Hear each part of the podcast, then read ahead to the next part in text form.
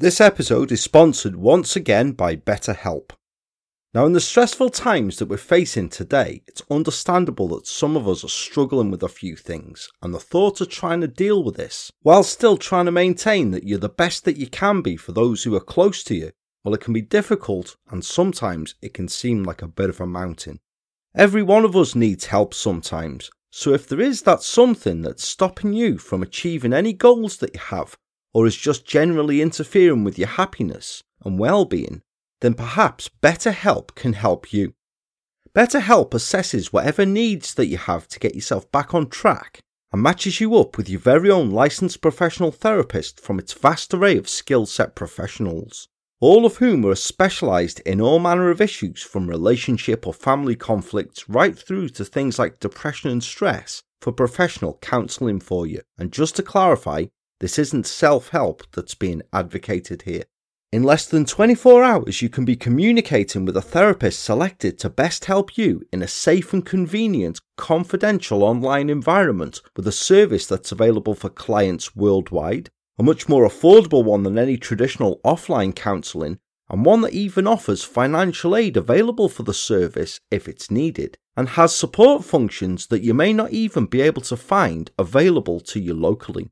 You can get in touch with your counsellor whenever you want to. You can schedule weekly telephone or video sessions with them if you wish, and the responses that you'll get back from them will be timely and thoughtful, and all without the uncomfortable feeling that goes with sitting around in a waiting room because nobody likes that sensation, do they? It's so much better than that.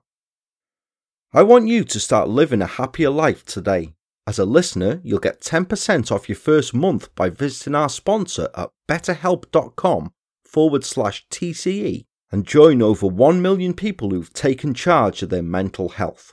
Again, that's betterhelp, H-E-L-P dot com forward slash TCE.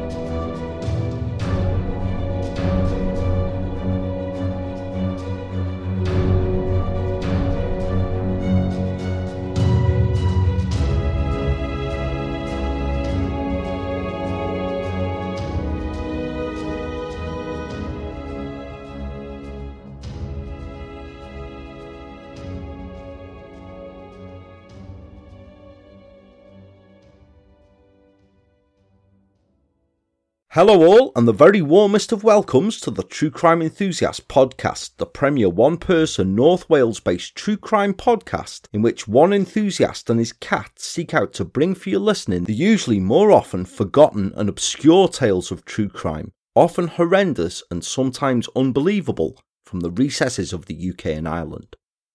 Doing so is myself, Paul, the creator, host, and true crime enthusiast of the show's title, it's bugger all without you guys, though, the enthusiasts who keep the show ticking over and me striving to bring it to you.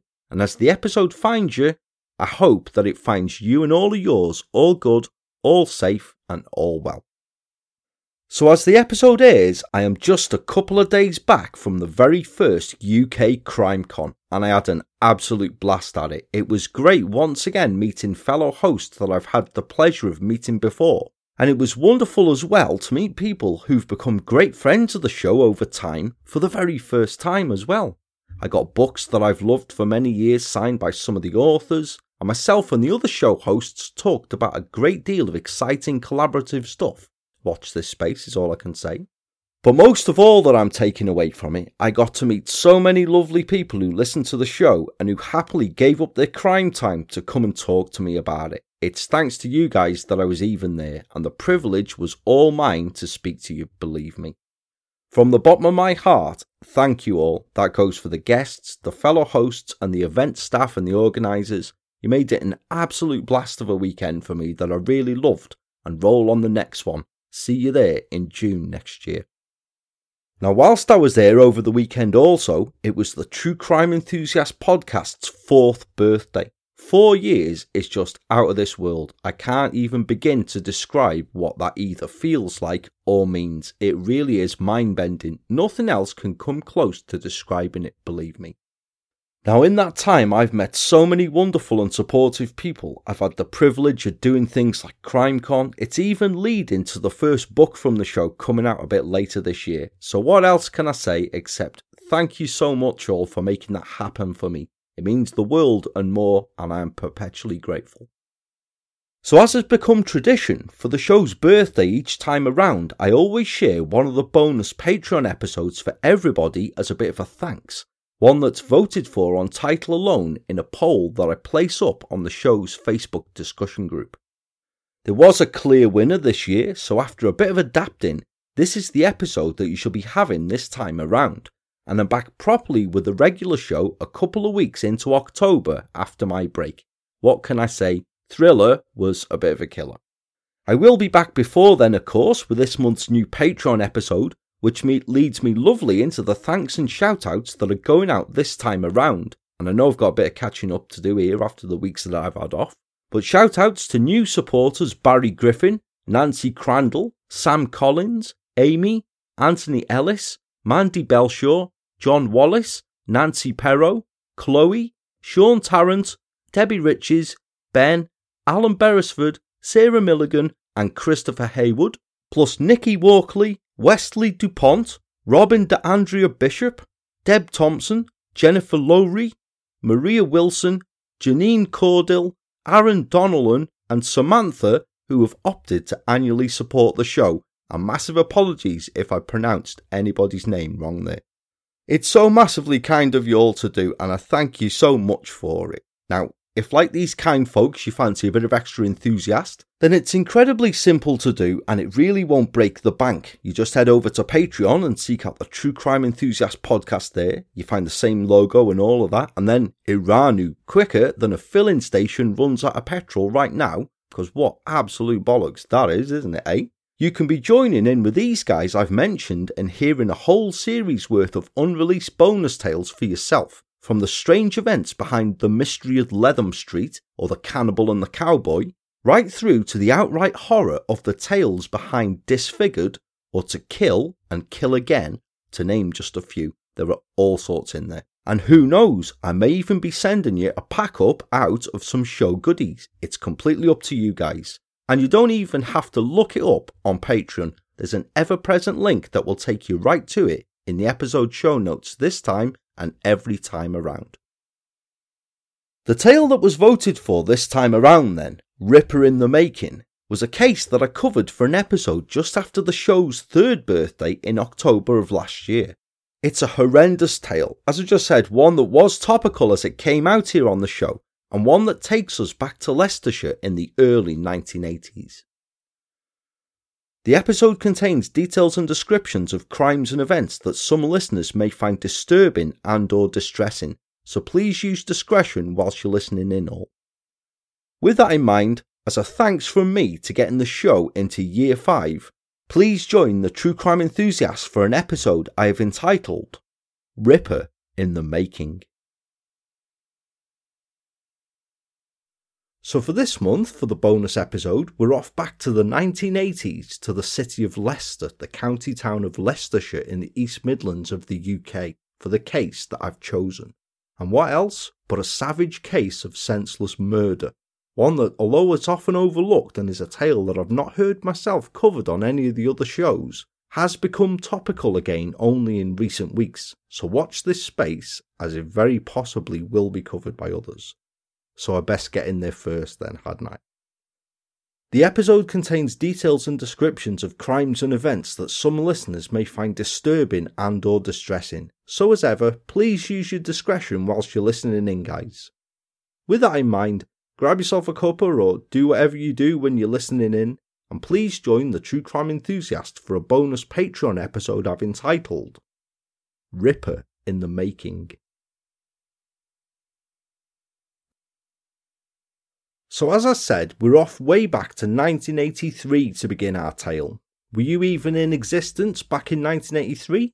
I was just five years old myself, and looking back, because we love a stat here after all, A memorable time as it was the year that Fraggle Rock first aired, the 3D printer was invented by Chuck Hull, Michael Jackson introduced the moonwalk and the thriller video first aired on MTV, the first Hooters restaurant opened.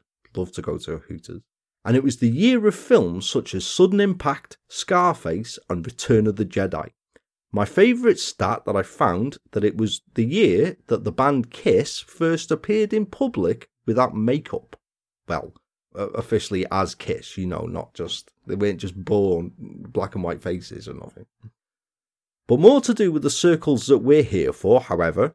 That year in True Crime, the Jules Rimet trophy was stolen for the second time, the Brink's-Mat bullion robbery happened, and the largest prison escape in British history occurred when 38 IRA prisoners escaped at gunpoint from the Maze prison in Northern Ireland.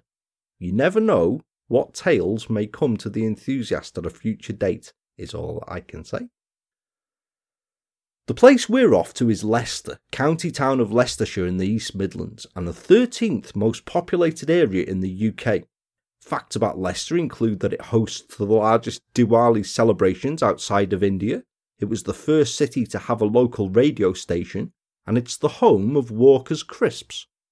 Famous people to hail from there include England's most capped player and its third highest goal scorer, Peter Shilton and Gary Lineker, respectively, the Elephant Man himself, Joseph Merrick, National Treasure, Sir David Attenborough, who's been to more countries than bloody COVID has, and my favourite, former footballer, sports presenter, and now rambling conspiracy nutjob, David Icke. I always remember a couple once seriously tried to convert me to his ramblings when I was stood behind them all night in the queue for Record Store Day a couple of years ago. And I was just like, oh, will you just piss off and shut up? I just want to stand quiet while I wait for me charlatans albums. Will David Icke help me get them?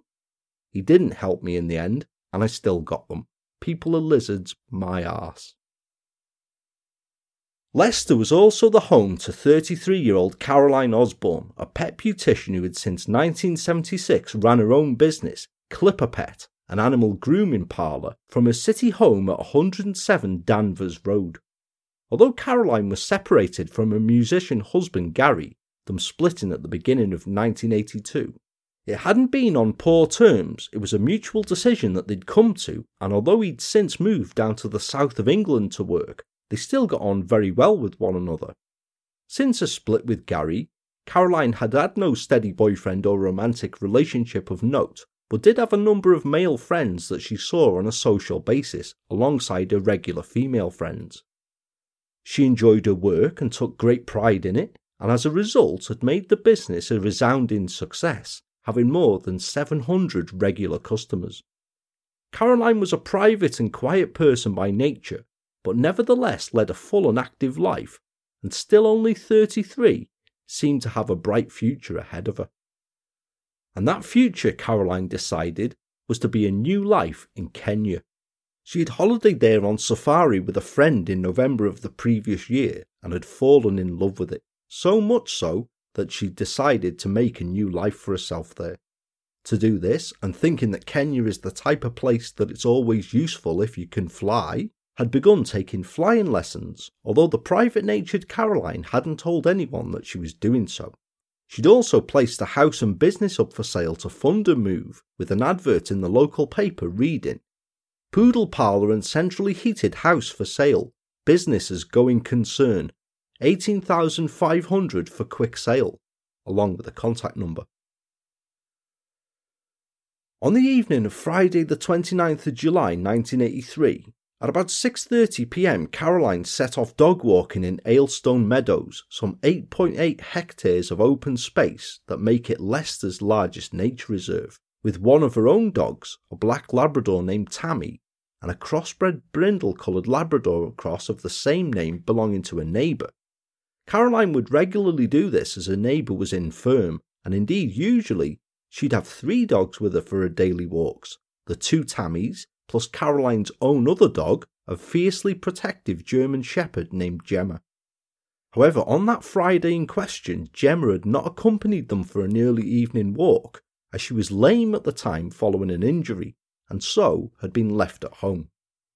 Later that evening, approaching darkness, Tammy the Black Labrador returned alone to the corner property of number 107 on the junction of Danvers Road and Lambert Road in Leicester, where Caroline lived in the rear and upstairs of and ran her business from the front rooms. Of the neighbour's dog Tammy, there was no sign. Caroline's neighbours heard both Tammy and Gemma howling mournfully and distressed, and realizing that something was wrong, eventually contacted police. A cursory search of the area that Caroline normally walked her dogs down was carried out by police along the footpaths and snickets that skirt the River Soar, which runs through Aylstone Meadows, but in the absence of light, nothing was found that evening. At first light the following morning, Saturday the 30th of July, the search was resumed, and this time utilising more officers and the use of the dog section the disappearance of the young woman given gravity as it was so out of character for her.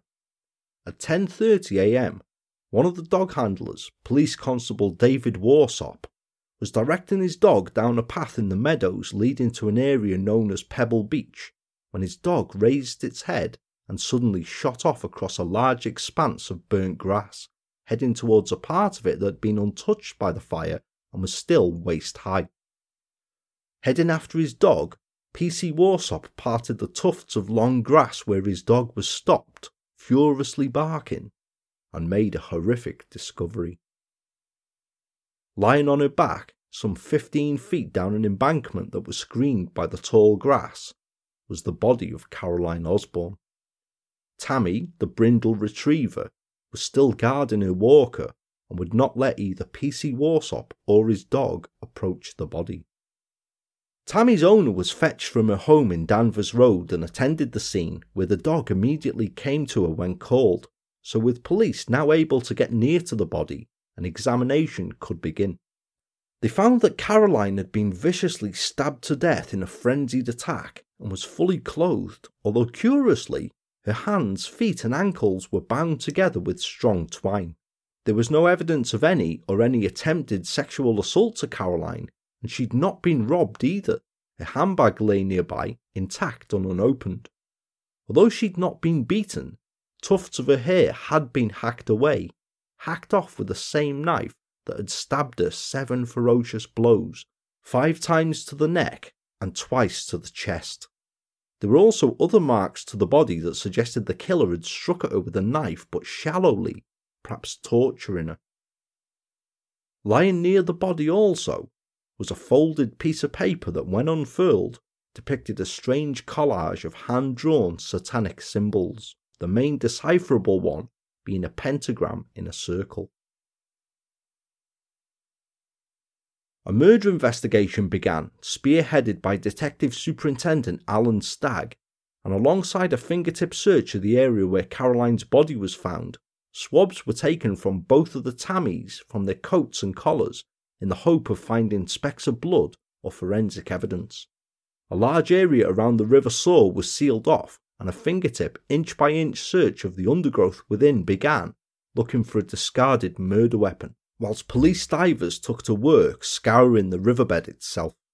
Investigators searching the area where the body was discovered found a heart shaped pendant on a fine silver chain very close to the scene, and also the wooden handle of a kitchen knife which, although the murder weapon hadn't been discovered, there was no indication that this wooden one was the handle of the murder weapon. Meanwhile, as a picture began to be built of the murdered woman, her likes and interests, her friends, any romantic attachments to look for a motive, house to house inquiries began in the streets to the north and west of Aylstone Meadows, which encompassed the neighbourhood where Caroline had lived. A man who knew Caroline, a fellow dog walker named John Douglas, who lived in the street behind hers, Wolverton Road, was able to tell police that the previous evening, only shortly after Caroline had headed out on her own fateful final walk, he'd been returning from a walk with his own dog in the Aylstone Meadows area when he'd seen Caroline's black Labrador Tammy running free there.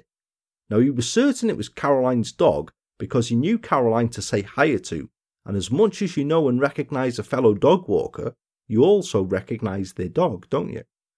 And John recalled this sighting for two reasons. Tammy was wet through from being in the river, and she was by herself, the normally conscientious and responsible Caroline being nowhere to be seen. Tammy had come up to him and his dog, but John had sent her away, thinking that she must just have run off from Caroline, and the dog had run off. By three hours later, Tammy had made her way home to Danvers Road, where she'd howled until concerned neighbours had contacted police. A psychologist who held degrees in animal behaviour accredited from Hull University and the University of Pennsylvania, Dr. Roger Mugford, said that following the murder, the dogs, who he described as highly evolved social animals, had acted in a display of cooperative and intelligent teamwork, saying, It is quite consistent for there to be a clear form of understanding between them, that one dog should stay with its master or mistress, whilst the other should go for help. Now, which it does really, doesn't it? So all of these lassie films where the dog runs to old Mick or Farmer Jim, whoever it is, and it's like, woof, or what's that? Little Billy's fallen down a well and broken his leg and his arm. Woof, woof. Fetch help and bring a knotted rope with you. Woof, yeah, I'm right on it. I'll tell you what, I'll never ever diss that again. I really won't. It was the belief of Dr. Mugford that because neither of the dogs had been harmed in the attack, and that no one had reported hearing any screams or sounds of dogs fighting or in distress, that Caroline had likely known her killer, and the attack was so sudden that she wouldn't have had any time to cry out.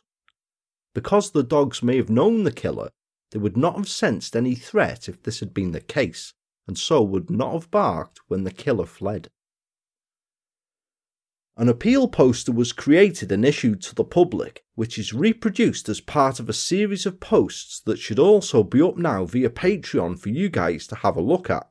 And at a press conference held on Monday, the 1st of August, Detective Superintendent Stagg appealed for anyone who'd been in the Aylstone Meadows area on the night of the murder who may have either seen Caroline or a black Labrador running loose to come forward. A description of her was issued attractive, auburn haired, wearing faded blue denim jeans, blue trainers, and a red and white halter neck t shirt, and he told the gathered media, This is a highly serious incident, and we must catch this person. This killer could easily strike again. Women and girls should not head out into lonely spots on their own. And there were parts of the area where Caroline had died that were very remote indeed. As the largest nature reserve in the city of Leicester, as we said, Aylstone Meadows lies between the Grand Union Canal section of the River Soar and an off-linking channel of the river, the River Biam, which rejoins the Soar just after flowing under Braunstone Lane East. It's a massively popular place with sports persons, canal boaters, fitness enthusiasts, walkers, and ramblers. Though I don't really know the difference between them. I was just trying to get the word count up here. Ramblers, I imagine, always have a pole with them, drink real ale, and read the Telegraph or something. And of course, it's a massively popular dog walking area.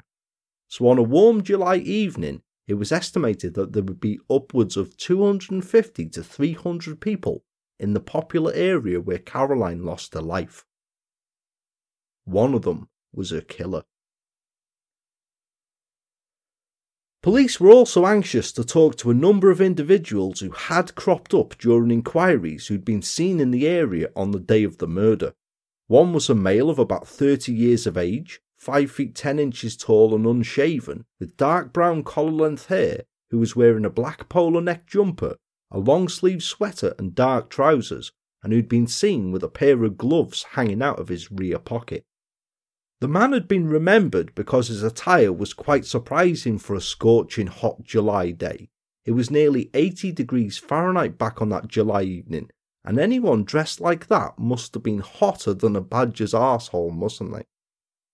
Another man who was sought was described as being 5 feet 8 inches tall, with dark wavy hair, and said to be clean shaven and good looking.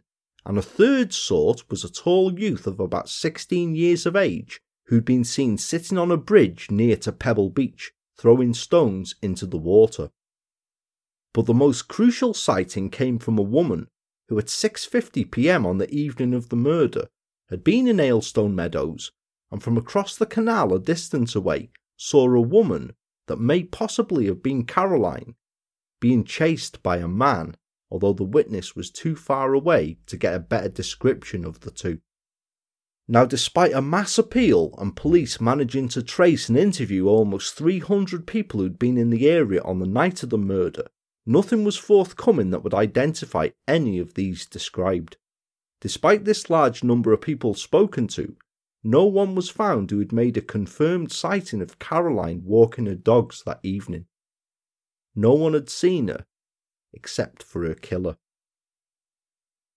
At the inquest into Caroline's death, examining pathologist Dr. Clive Bush revealed that she'd been stabbed a total of 10 times, causing catastrophic wounds to her neck, arms, and chest. There were no signs or marks to the body that suggested that Caroline had put up a struggle against the killer, and that the wounds on her chest had been most likely inflicted when Caroline had been in a standing position. Tests performed on the ligatures that bound her feet and ankles indicated that she'd most likely been tied up following her death. Why had the killer done this after the murder? The coroner, Mr. Michael Chapman, recorded a verdict of unlawful killing, adding, It almost certainly must have been someone she knew who killed her. But a look at Caroline's life proved fruitless also. It was thought that there may be something that may stand out, a suitor that she'd rebuffed and who wouldn't take no for an answer, or a long standing row over something with someone, something, anything, that may point police in the direction of someone with a possible motive for such a crime.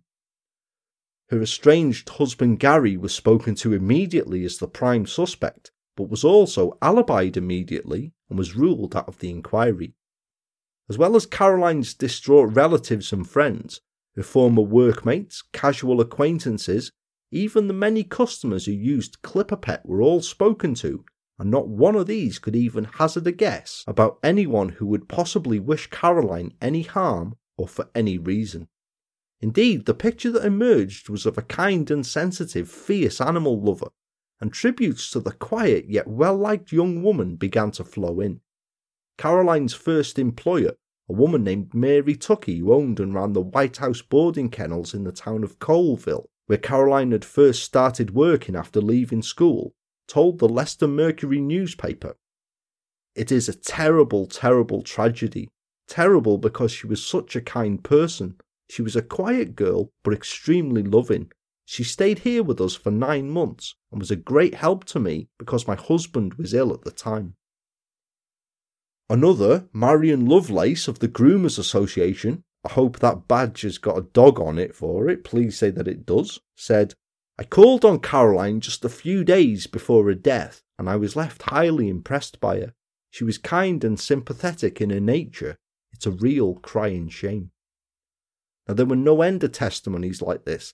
People would come forward and allay to Caroline's good nature, how she'd walk neighbours' dogs to help them out, how she would undercharge elderly customers of hers and would transport their dogs to and from ClipperPet free of charge. A senior officer on the case summed up all of these by saying that Caroline was an honest, decent, industrious young woman, and added, This makes the crime all the more wicked and baffling.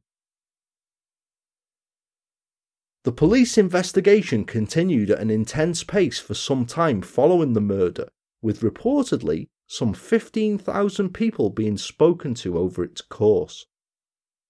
80 arrests had been made on suspicion for further questioning before each had been released, and reportedly, one person had been spoken to some 17 times, but nothing was forthcoming, and each was eventually ruled out of the investigation.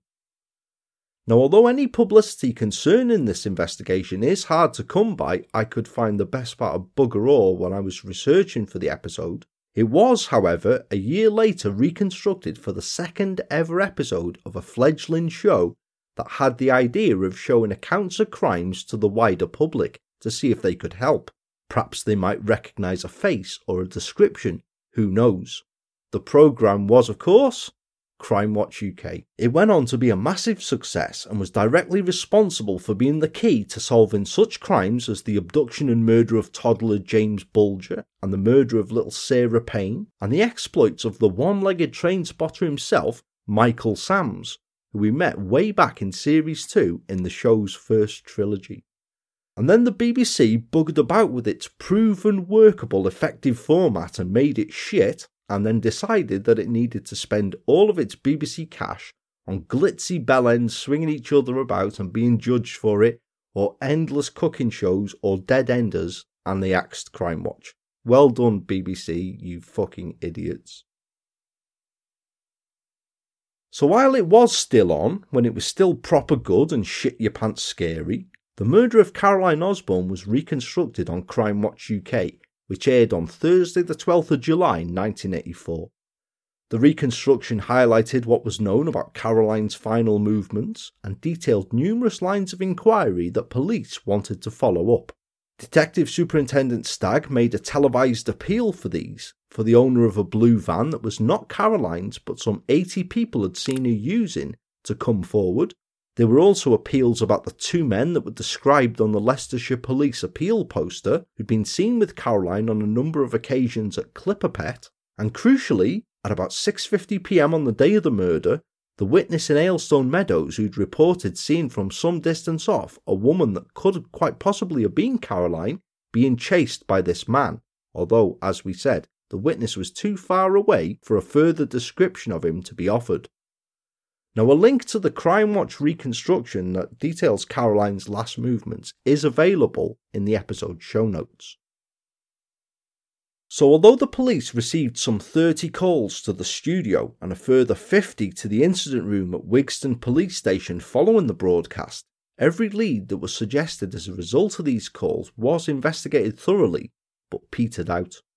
It was frustrating for police and it came on the back of a difficult year for the Leicestershire force, as Caroline's was the third high profile murder that had come across their patch within the year and was, at the time, unsolved. There'd been the body of five year old Caroline Hogg discovered, abducted from Edinburgh and dumped in a lay-by near Twycross, the handiwork of a monster who we shall meet at a later date and time on the regular show, and the rape and murder of schoolgirl Linda Mann, whose sad case we have already looked at, and whose killer we've already met way back when in series 1 of the show in the episode Code of a Killer. Before it had been on Crimewatch, however, willing to cover every angle, in January 1984 it was decided to call in a psychologist, one of the first uses of offender profiling in the UK and the psychologist was our old friend Paul Britton. We met him a few times this series of the regular show throughout Maniac, and we've met him a couple of times in past series also. Now, at the time, Britton had never worked on a police case before, it was his first, and after visiting the incident room, obtained copies of the crime scene photographs and statements. Over the next few days, began drawing a psychological picture of the person responsible for Caroline's murder that ran to several points with reasoning behind, which I'll reproduce here. Britton deduced that this had clearly been a premeditated crime. The bindings and knife brought to the scene, along with the drawing of a pentagram, suggested a certain degree of planning. Caroline, a fit and active woman, had also been apprehended, tied up, and then attacked, all without anyone hearing her screams, in a public place at a busy time. Yet the very choosing of this public place suggested a certain lack of sophistication also. Why not choose somewhere more private where a killing doesn't have to be over in a matter of minutes? Say, why not attack her at home? It suggested a killer that wasn't known to Caroline, although she may have been known to him, perhaps playing part of his masturbatory fantasies. It was a crime with a clear sexual motive, Despite the absence of physical sexual assault, the murder instead showing evidence of a more extreme deviant sexuality at work. In Caroline's death, the bindings and use of a knife suggested a killer whose sexual desires and fantasies tended to feature extreme sexual aggression against women, and that would closely mirror the scene that detectives found at Aylestone Meadows. This would have been rehearsed time and time again in his mind beforehand, before fantasy crossed over into reality and he'd acted it out. Despite the imagery found on the paper, the pentagram Britton suggested was drawn earlier and left behind at the scene merely because the killer wanted to rationalise the deviant urges he had to control and murder a woman. and by making the scene appear as though it was some sort of ritual sexual sacrifice to some bloody god or another, it gave his horrendous actions a purpose to him, if you like. If it had truly been a murder committed with black magic overtones as a motive, then surely there would have been more of a sense of theatre and preparation. Slaughtered animals, perhaps, candles, or feathers, or positioned stones. Think back to Colin Stagg and his weird altar and his gloss painted pentacle on his carpet, that kind of thing, you know.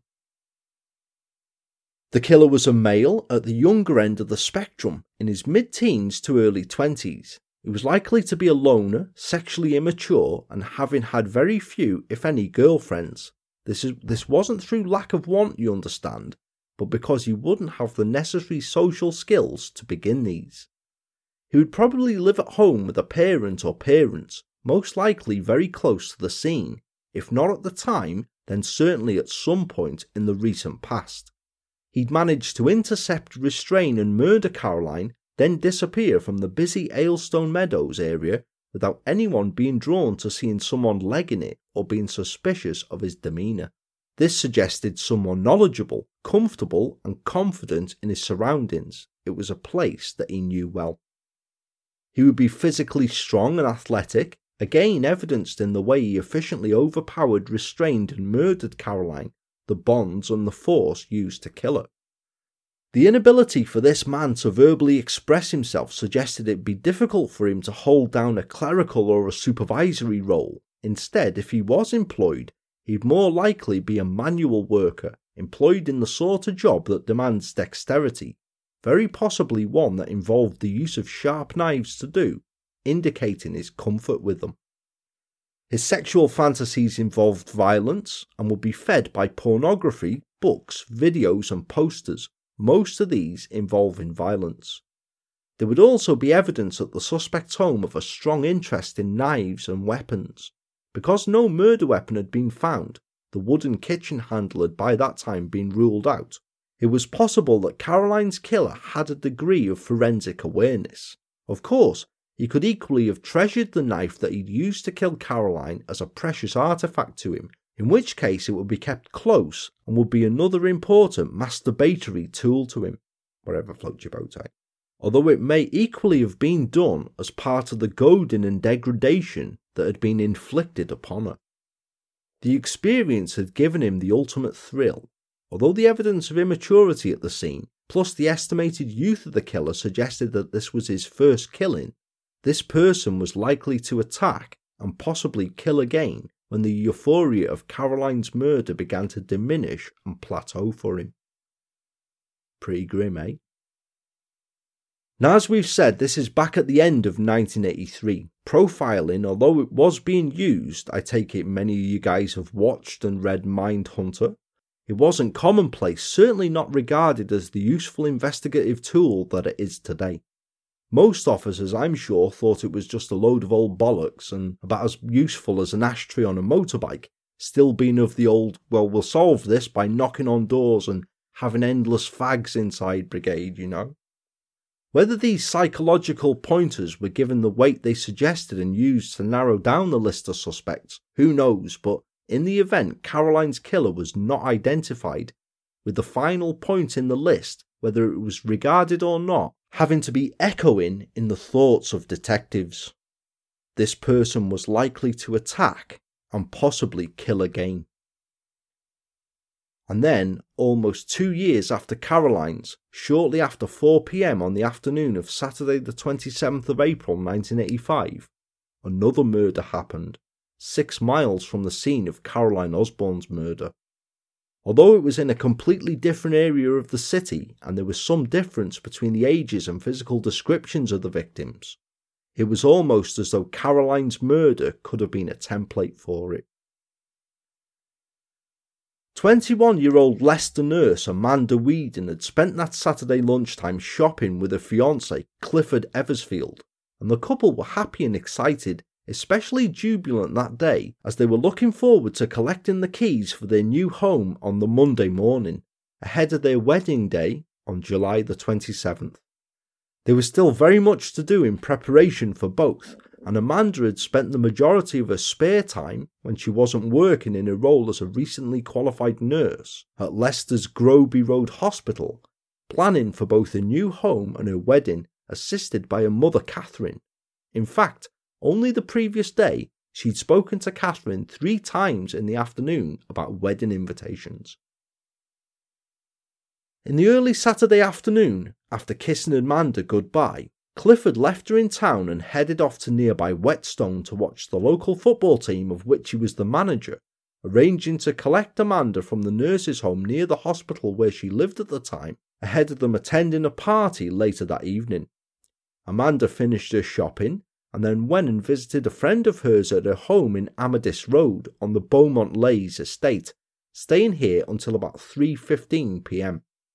When she left here, she headed to Martin McColl's newsagent in Beaumont Leys shopping centre, where she was remembered buying a greeting card at 3:40 p.m. by the shop assistant who served her, and the till roll could confirm this. From here, she would have headed back towards the nurse's home, a walk that she was familiar with and felt comfortable enough doing in an area she knew, and which took her from the Beaumont Leys estate in a westerly direction and ultimately along a tree lined footpath known in the vicinity as Chantry Lane, which runs alongside Gilroes Cemetery before heading onto the main Groby Road, very near to the hospital. Thirty minutes after she'd set off, the body of 21 year old Amanda, just three months short of being married to Clifford, two days before collecting the keys for her first home, was discovered by a teenage girl walking home towards the Beaumont Leys estate. She lay sprawled, heavily bloodstained, underneath a hedgerow on the lonely tree lined footpath very close to a large red brick building, a residential psychiatric care home called the Chantry. Although the resident physician there, Dr. Kyi Hatai Han, was summoned by the distraught teenage girl and tried to revive Amanda, it was in vain. Ambulance staff who arrived a short time later could do nothing, and Amanda was pronounced dead on arrival when she arrived at Groby Road Hospital, a result of the 37 times she'd been stabbed in the neck, the chest, and the thigh. Her shocked fiance was to discover his wife to be's death when he arrived to collect her for the party that evening. Can you imagine? You just can't even imagine it, can you? At a press conference held on the Monday morning, the officer leading the murder hunt, Detective Chief Superintendent David Baker, revealed that there was no sign of any sexual assault to Amanda, but a handbag containing a purse with a small amount of money, just £20, and her cash card had been taken, although the cash card had later been discovered in the parallel sprawling Gilroes Cemetery. He told the press that both the footpath on Chantry Lane and Gilroes Cemetery were the haunts of some unsavoury, shall we say, characters, with the footpath in particular being a notorious spot for flashers, and the cemetery, meanwhile, attracting vandals and glue sniffers. Was one of these responsible for Amanda's murder? Detective Superintendent Baker also appealed for anyone who'd seen a man in the Beaumont Leys or Groby Road area on the day of the murder, possibly heavily bloodstained, to come forward. They already had a sighting of someone that they wanted identified and ruled out of the inquiry, for a member of staff from the Chantry had come forward on the evening of the murder to report that just before the teenage girl came raising the alarm that she'd discovered Amanda, at about 4pm she'd looked through one of the upstairs windows at the home and had seen a shadowy figure lurking about on the footpath. By the following day, a description of what was very likely the same man a person who'd been spotted at 4:05 p.m. just yards from where Amanda's body was found, leaving the footpath, had been issued and appeared in the press. He was described as being very tall, wearing dark coloured clothing that was possibly olive green or khaki in colour, and Detective Superintendent Baker stated, If anyone has seen this man, they should get in touch with us urgently. If he was legitimately walking down the footpath, then he should come forward and be eliminated from the inquiry.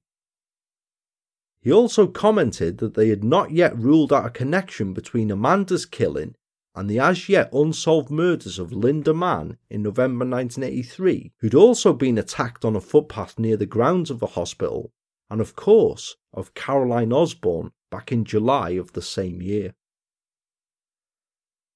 So, with this in mind, Paul Britton was once again consulted, and as soon as he'd heard the details of the killing, as well as seeing the crime scene photographs, despite the difference in age of the victims, was in no doubt that the killer of Caroline Osborne had struck again. He considered that this time the killer had taken a greater risk due to the location and spent less time on the killing as there'd been no binding and no symbolism.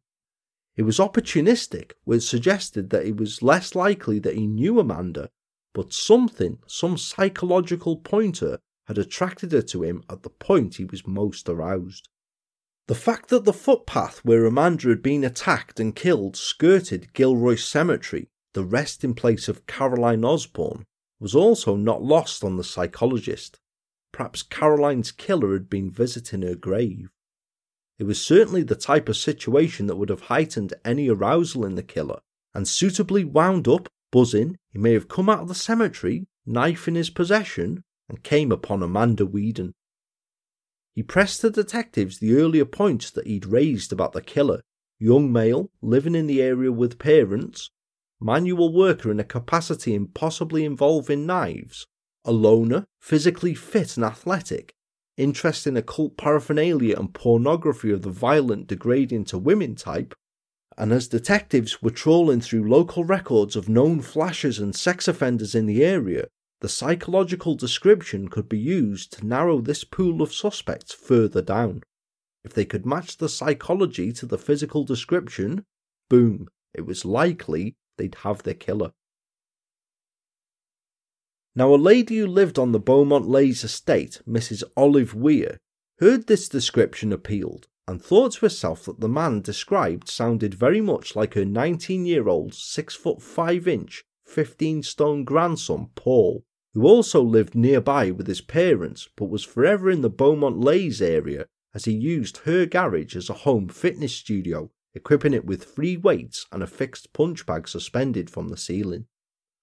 She mentioned this to her grandson when he called around and urged him to go to the police and rule himself out of the inquiry, which he eventually did on the Wednesday, four days after the murder. From the moment that Paul Bostock walked into Blackbird Road police station to rule himself out, the solution to two of the savage unsolved murders that Leicestershire police had on their books began presenting itself. As detectives spoke to Bostock, his story made them more and more suspicious. Although he wasn't cocky or aggressive, he was nervous when spoken to and kept contradicting himself when he was explaining his movements on the previous Saturday. As they were talking to him, it began dawning on them just how much Bostock fitted the psychological profile that Paul Britton had drawn up. He was in the estimated age range of the killer, was devoted to physical fitness, having both an interest in martial arts, which he trained at twice weekly, and played junior rugby for West Leicester, a natural forward due to his height. He lived in the area of Beaumont Leys in Blakesley Walk with his parents, very close to the scene of Amanda's murder, and up until eight months before had lived six miles north of there with them in Walton Street, four streets away from Caroline Osborne's grooming salon, Clipper Pet. Now you'd be having that already, wouldn't you? Okay? Bostock also worked as a meat processor in a local plant, which of course involved the regular use of knives in his work. When officers searched his home on Blakesley Walk, what they discovered there convinced them that back in custody at the station, they had the killer of both Amanda Weedon and Caroline Osborne at least. The murder of Linda Mann was ultimately ruled out as being unconnected to these, as Linda had been raped and strangled, and this didn't fit the modus operandi of Caroline or Amanda's murders. As well as posters and drawings of murders, hand drawn satanic symbols similar to that found at the scene of Caroline's murder, and scenes of ritual torture and bondage, there was also found a large amount of violent comics and magazines, and a collection of fearsome and extremely sharp knives, a gun, and martial arts weapons such as a sai, ninja throwing stars, and a set of rice flails. But the crown piece of evidence? A 1984 day to day planner diary with the very telling giveaway phrase, anniversary, one year, written across the columns for the 28th and 29th of July of that year. Exactly a year to the day after the death of Caroline Osborne. Following a series of interviews, the strategy of which to build up a rapport designed to get to the truth as though it was in the centre of a series of concentric circles, as was described in his book, The Jigsaw Man, was drafted by Paul Britton.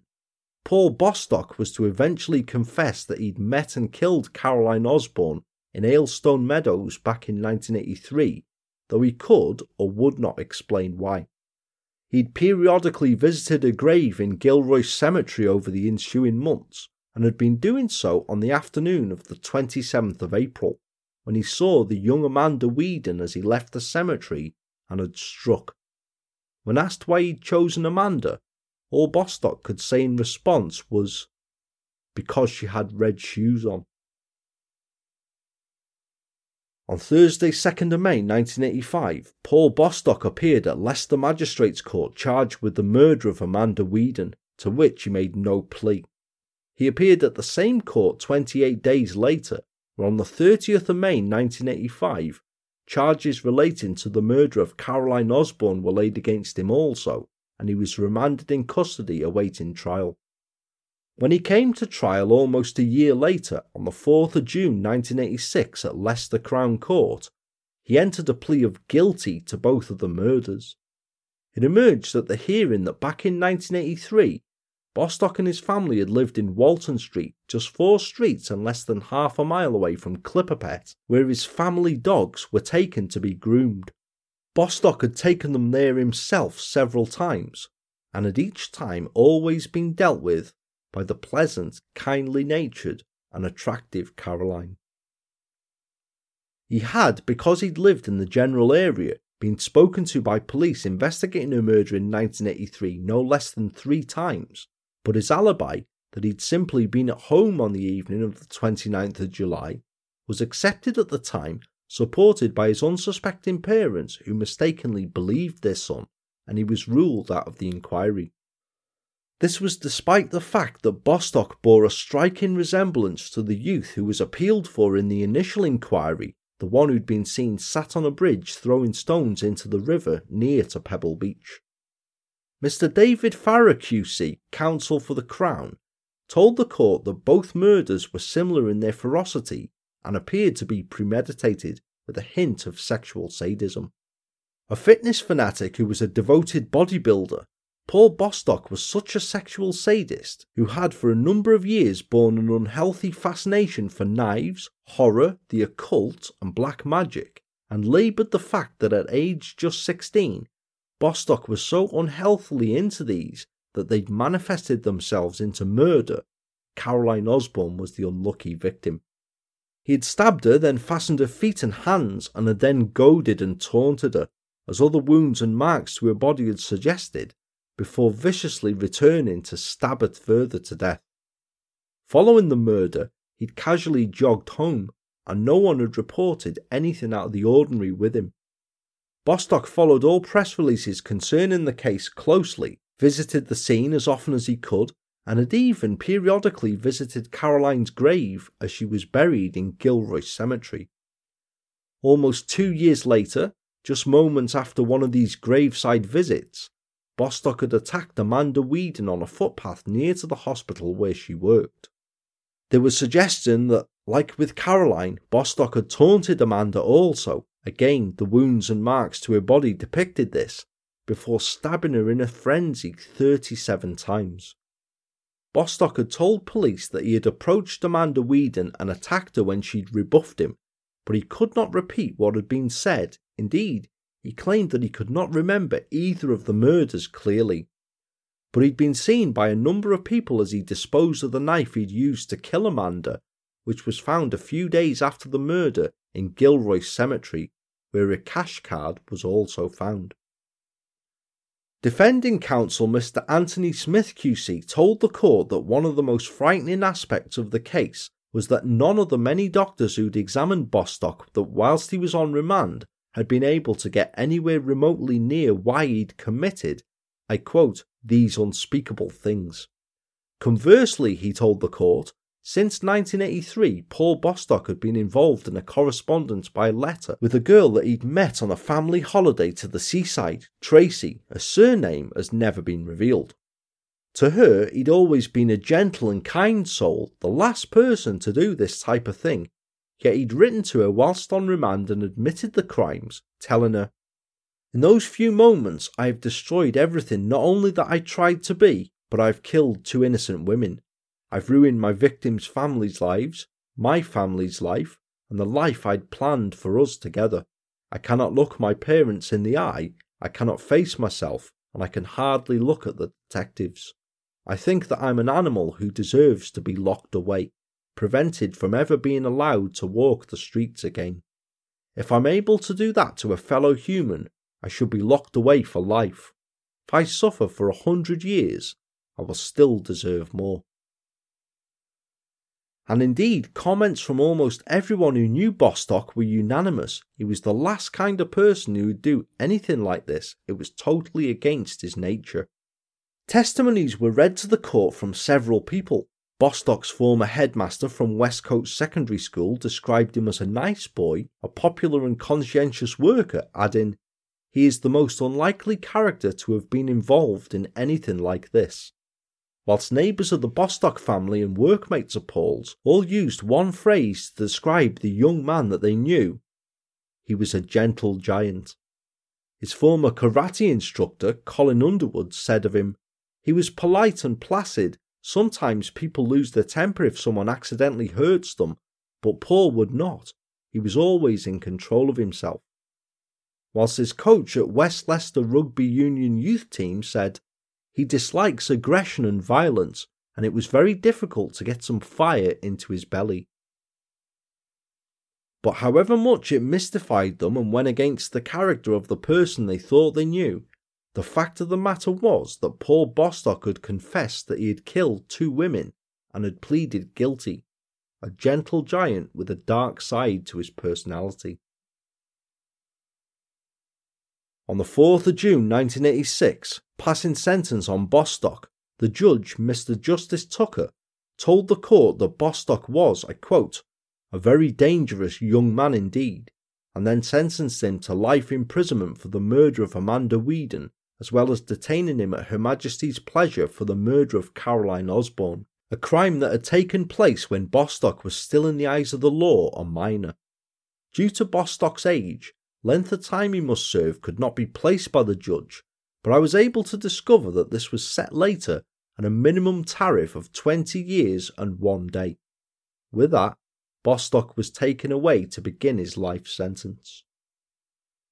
Following sentencing, one of the detectives who'd worked on the murders when speaking about Bostock said, He is very dangerous and completely unstable.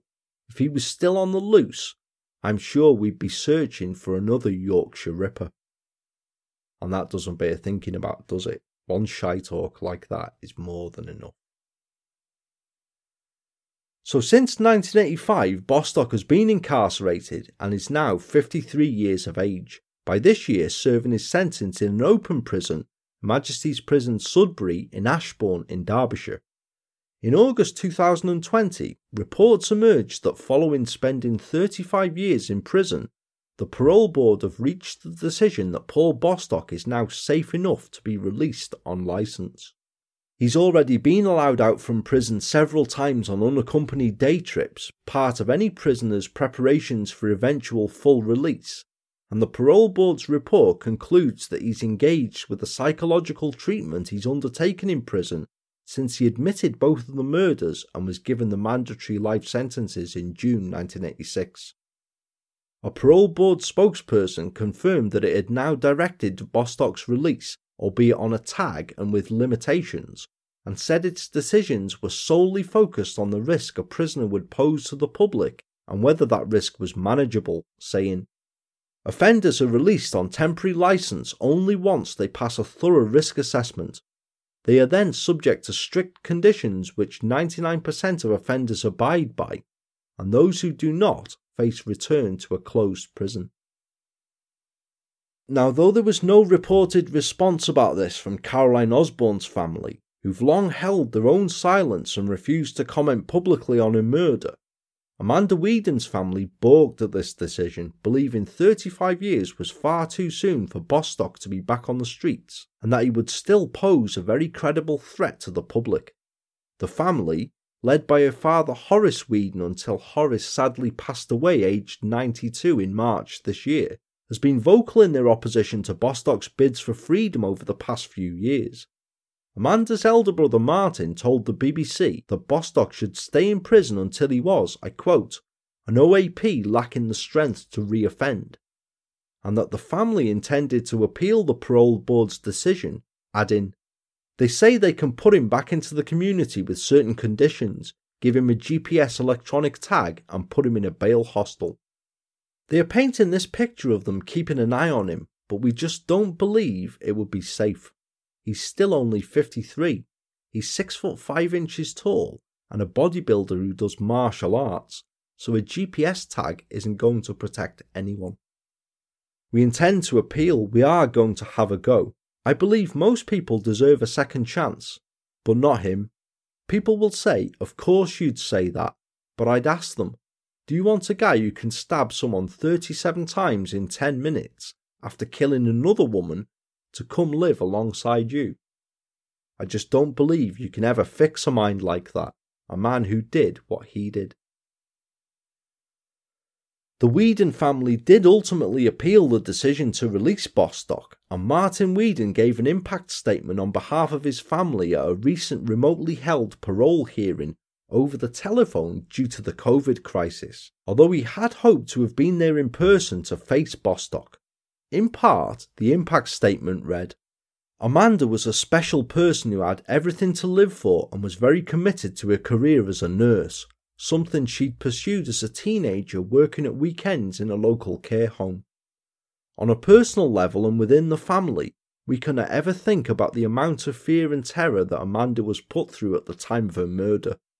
The events of that day have continued to impact the family in many ways. The cancelling of a wedding dress, listening to my mother having to do that is a memory I shall personally never forget. Also, not forgetting the poor shop assistant taking the call, who was also reduced to tears.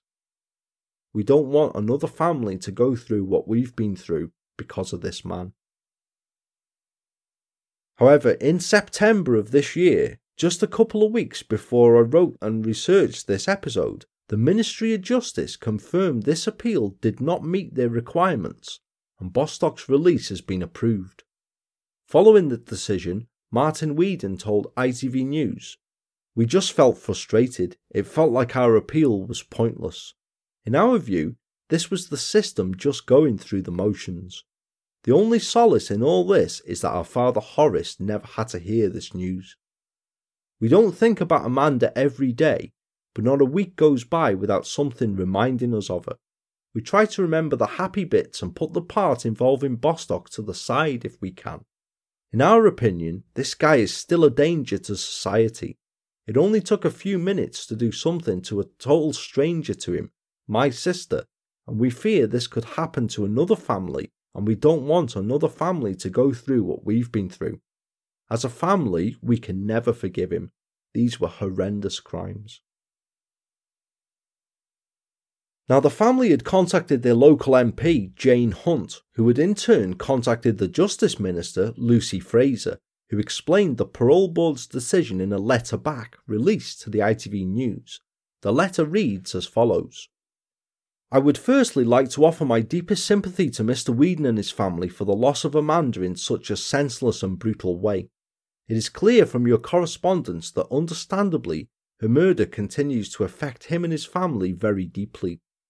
As you are aware, Mr. Paul Bostock was already being detained at Her Majesty's pleasure for murder when he was sentenced on the 4th of June 1986 to life imprisonment for Amanda's murder. His tariff was set at 20 years and one day and expired on the 2nd of May 2005. It may be helpful if I explain that the decision to direct the release of an indeterminate sentence prisoner, such as Paul Bostock, is solely a matter for the parole board, which is independent from government.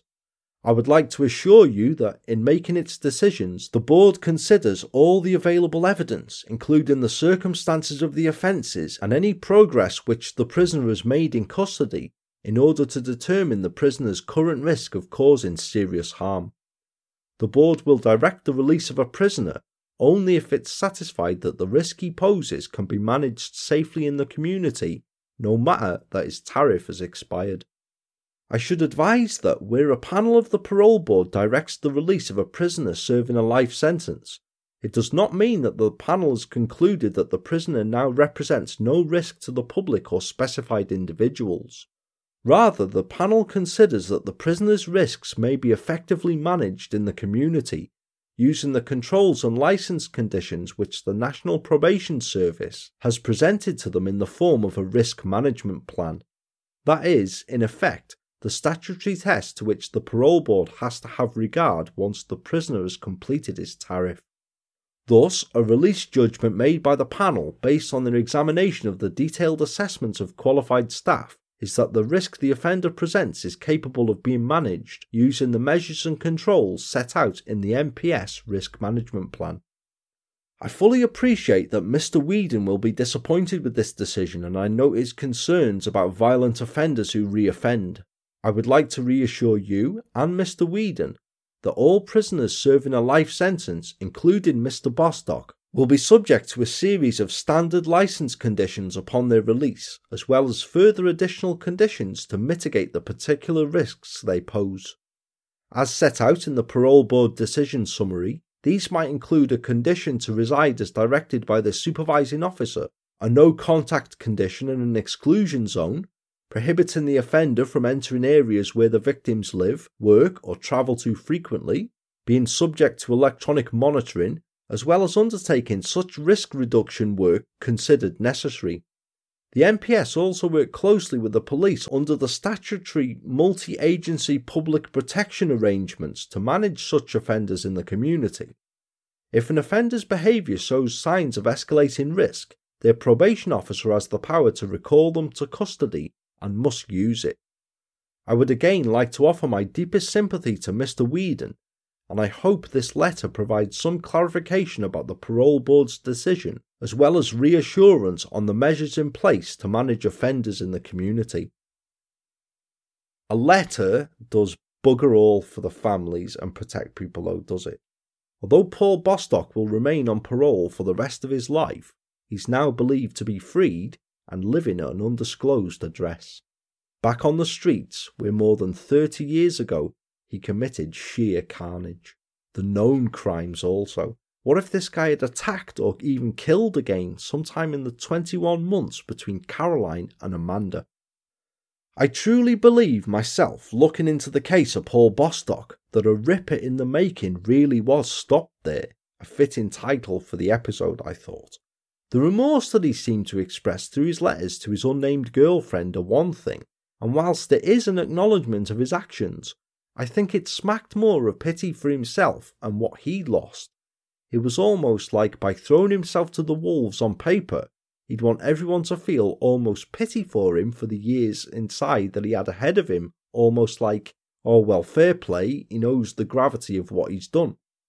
Yet he never says sorry, does he? There's no report of Bostock ever expressing remorse to the families of both Caroline or Amanda for his actions, and I don't really believe that he was. I think the killings defined his life, particularly that of Caroline. Visiting a grave often could be seen as a sign of remorse almost, until you consider that he was constantly armed with a knife when he did so, as Amanda tragically found out. I think he went there because it gave him the ultimate thrill. What a place to gloat, or you don't even want to think about it, do you? And not classed as suffering from any mental illness, this guy has reportedly spent his entire sentence in a prison environment, almost double the minimum tariff it was recommended that he serve. So, for parole to only come after such time had elapsed, grave concerns must have been shared about Bostock to keep him incarcerated for so long and he's only finally in the past few years been able to convince the powers that be that he is suitable for release. Now, we've heard before on the show of times where they've looked at a person, how he appears to them, and said, Yeah, let's start easing up on his classification, shall we? Allowing them that much more freedom. And it's gone massively tits up, hasn't it? Think of the cases of Glyn Dix and Peter Bryant, just to name two, and the horrors that they went on to commit after being deemed safe to release.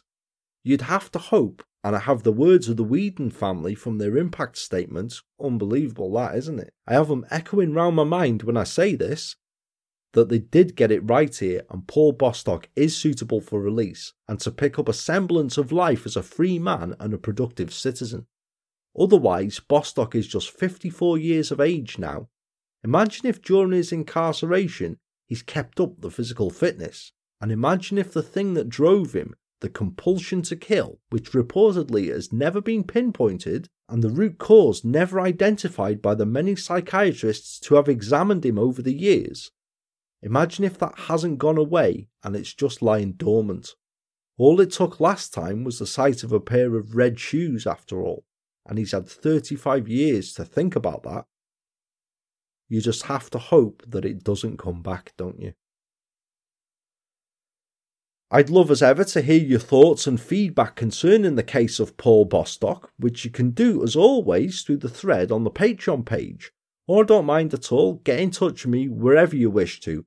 I'm always happy to shoot the breeze and discuss with you guys anyway. I thank you all once again for joining me here for the bonus episode, as well as catching me on the regular enthusiast on a Thursday, Truer Crime Thursday. With that, then, I've been, I still am, and hopefully I still will be Paul, the true crime enthusiast, wishing you guys good and safe times, and I shall speak to you very, very soon. Take care, all, Cheers for joining me, and goodbye for now.